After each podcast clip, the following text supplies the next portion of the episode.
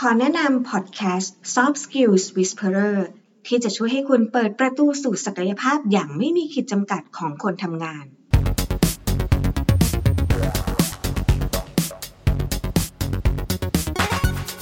สวัสดีค่ะ ขอต้อนรับทุกคนเข้าสู่ช่วงเวลาของการ Up Skill ในการทำงานกับ Soft Skills Whisperer EP ที่ 3 วันนี้คุณผู้ฟังอยู่กับยุ่งสริยา ที่ปรึกษาด้านการพัฒนาวัฒนธรรมองค์กรค่ะ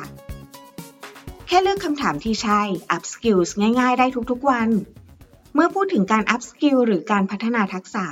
คุณผู้ฟังมีวิธีการพัฒนาทักษะยังไงกันบ้างคะ เชื่อไหมคะว่า มีวิธีการหนึ่งที่ง่ายมากๆ ในการพัฒนาทักษะที่ไม่ใช่แค่การทำงานนะ แต่เป็นการใช้ชีวิตในทุกๆวัน นั่นก็คือการตั้งคำถามนั่นเองค่ะ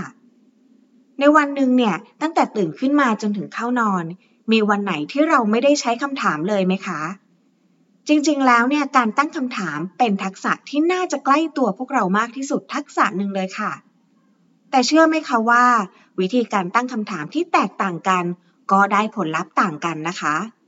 วันนี้จะมาชวนเจาะลึกถึงพลังของการตั้งคำถามไปด้วยกันค่ะ ยุ่งชวนแบ่งคำถามง่าย ๆ เป็น 3 ประเภทแบบนี้นะคะคำถามประเภทที่ 1คำถามปลายปิดค่ะ ตัวอย่างประมาณนี้นะคะ ถูกต้องใช่ไหม ทำได้ไหม ไปวันไหน จะเห็นได้ว่าคำถามแบบนี้จะตอบได้ตรงๆ สั้นๆนะคะ เช่น ใช่ ไม่ใช่ ถูก ไม่ถูก ได้ ไม่ได้ หรืออาจจะเป็นคำถามที่มีคำตอบเดียวแล้วส่วนมากเนี่ย เราก็รู้คำตอบอยู่แล้วค่ะ ทีนี้ขยับมาคำถามประเภทที่2นะคะ จะเป็นคำถามปลายเปิดค่ะ ตัวอย่างเช่น อยากให้ช่วยอะไรบ้างมีวิธีไหนที่จะทำเพิ่มได้อีก กังวลเรื่องอะไร หรือว่าชอบอะไรเป็นพิเศษ สังเกตเห็นถึงความแตกต่างไหมคะ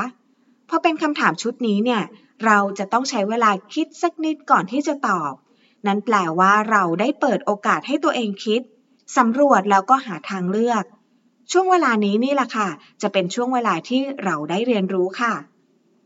นอกจากนี้นะคะยังมีคำถามประเภทที่ 3 ค่ะ ซึ่งเราใช้กันบ่อยมาก แต่จริงๆ แล้วไม่ใช่คำถามนะคะ เอ๊มีด้วยหรอคำถามที่ไม่ใช่คำถาม มีค่ะ ยกตัวอย่างนะคะทำไมรถติดอย่างนี้เนี่ย เคยฟังบ้างไหม เอาอะไรคิดนะคะ พอจะคุ้นๆไหมล่ะคะ บางทีเราก็ใช้กันบ่อยเลยเนาะ แต่จะบอกว่าเป็นคำถามที่ไม่ใช่คำถาม เพราะว่าเราไม่ได้ใช้เพื่อต้องการคำตอบเลย แต่อาจจะใช้เพื่อบ่นๆหรือว่าตำหนิเท่านั้นเอง จริงๆ ใช้ได้นะคะ ก็เป็นมนุษย์นี่เนาะ เป็นธรรมดาที่มีเรื่องที่อยากจะบ่นบ้างอะไรบ้างนะคะ แต่พึงระลึกไว้ค่ะว่า เราจะไม่ได้คำตอบจากการใช้คำถามประเภทนี้ค่ะ และข้อควรระวังนะคะคำถามประเภทนี้ไม่ได้ช่วยส่งเสริมการคิดเพื่อการเรียนรู้ค่ะ ถ้าเราใช้คำถามกับคนอื่นเนี่ยก็อาจจะส่งผลถึงความรู้สึกเชิงลบนะคะ แล้วก็ปิดกั้นความคิดและการเรียนรู้ค่ะ ทีนี้เราจะปรับใช้คำถามเพื่อการ up skill ยังไงได้บ้างพีเตอร์รักเกอร์นักพัฒนาผู้ริเริ่มการพัฒนาองค์กร โดยมุ่งเน้นการพัฒนาบุคลากรค่ะ เขามีคำกล่าวที่น่าสนใจว่า ความผิดพลาดที่ร้ายแรง ไม่ได้มาจากคำตอบที่ผิด แต่จริงๆ แล้วมาจากคำถามที่ผิดต่างหาก น่าสนใจนะคะ ตอนนี้เรารู้จักคำถามทั้ง 3 ประเภทแล้ว เราลองเลือกคำถามเพื่อสร้างการเติบโตมาปรับใช้ในแต่ละสถานการณ์กันนะคะ ยกตัวอย่างกรณีที่ 1 ค่ะ กรณีที่เราเจองานยากๆนะคะ ปกติเรามักจะถามว่าอะไรคะหืมทำไมมันยากอย่างนี้นะคะ หรือทำไมต้องเป็นชั้นด้วยนะที่มาทำงานชิ้นนี้นะคะ ลองปรับให้เป็นคำถามปลายเปิดกันค่ะ ความยากของงานนี้คืออะไรนะ เราจะได้อะไรจากงานนี้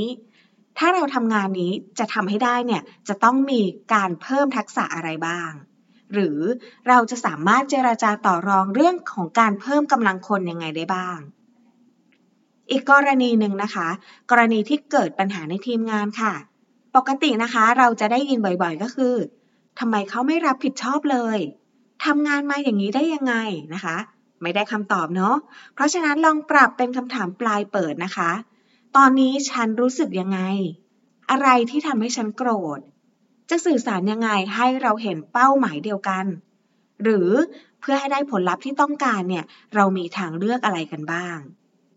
ลองอีกสักหนึ่งกรณีนะคะ กรณีผิดพลาดในงานค่ะ ปกติเราจะได้ยินอะไรคะ ใครทำนะคะ หาคนผิดก่อนเลย หรือโทษตัวเองไปเลย เช่นทำไมฉันถึงแย่อย่างนี้นะ ลองปรับเป็นคำถามปลายเปิดนะคะ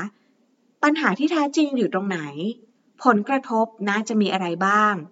จะแก้ไขยังไงได้บ้าง หรือเราได้เรียนรู้อะไรจากเรื่องนี้บ้าง เห็นไหมล่ะคะ แค่ปรับคำถามก็พัฒนาทักษะและการเรียนรู้ของเราได้ทุกๆวันแล้วค่ะ ราะผลลัพธ์ที่ดีมาจากคำถามที่ดี วันนี้มีเคล็ดลับในการเลือกใช้คำถามเพื่อการเติบโตแล้ว ลองนำไปปรับใช้ตั้งคำถามดีๆ สร้างการเติบโตที่ดี ทั้งกับตัวเองและคนรอบข้างในทุกๆวันกันนะคะ อย่าลืมนะคะว่า การสะสมความรู้เพียงอย่างเดียว ไม่ได้ทำให้ทักษะเราเพิ่มมากขึ้นการฝึกฝนและลงมือทำอย่างสม่ำเสมอต่างหากที่จะกลายเป็นอุปนิสัยแห่งทักษะนั้น พบกับ Soft Skill Whisperer ตอนต่อไปสัปดาห์หน้า สำหรับวันนี้ สวัสดีค่ะ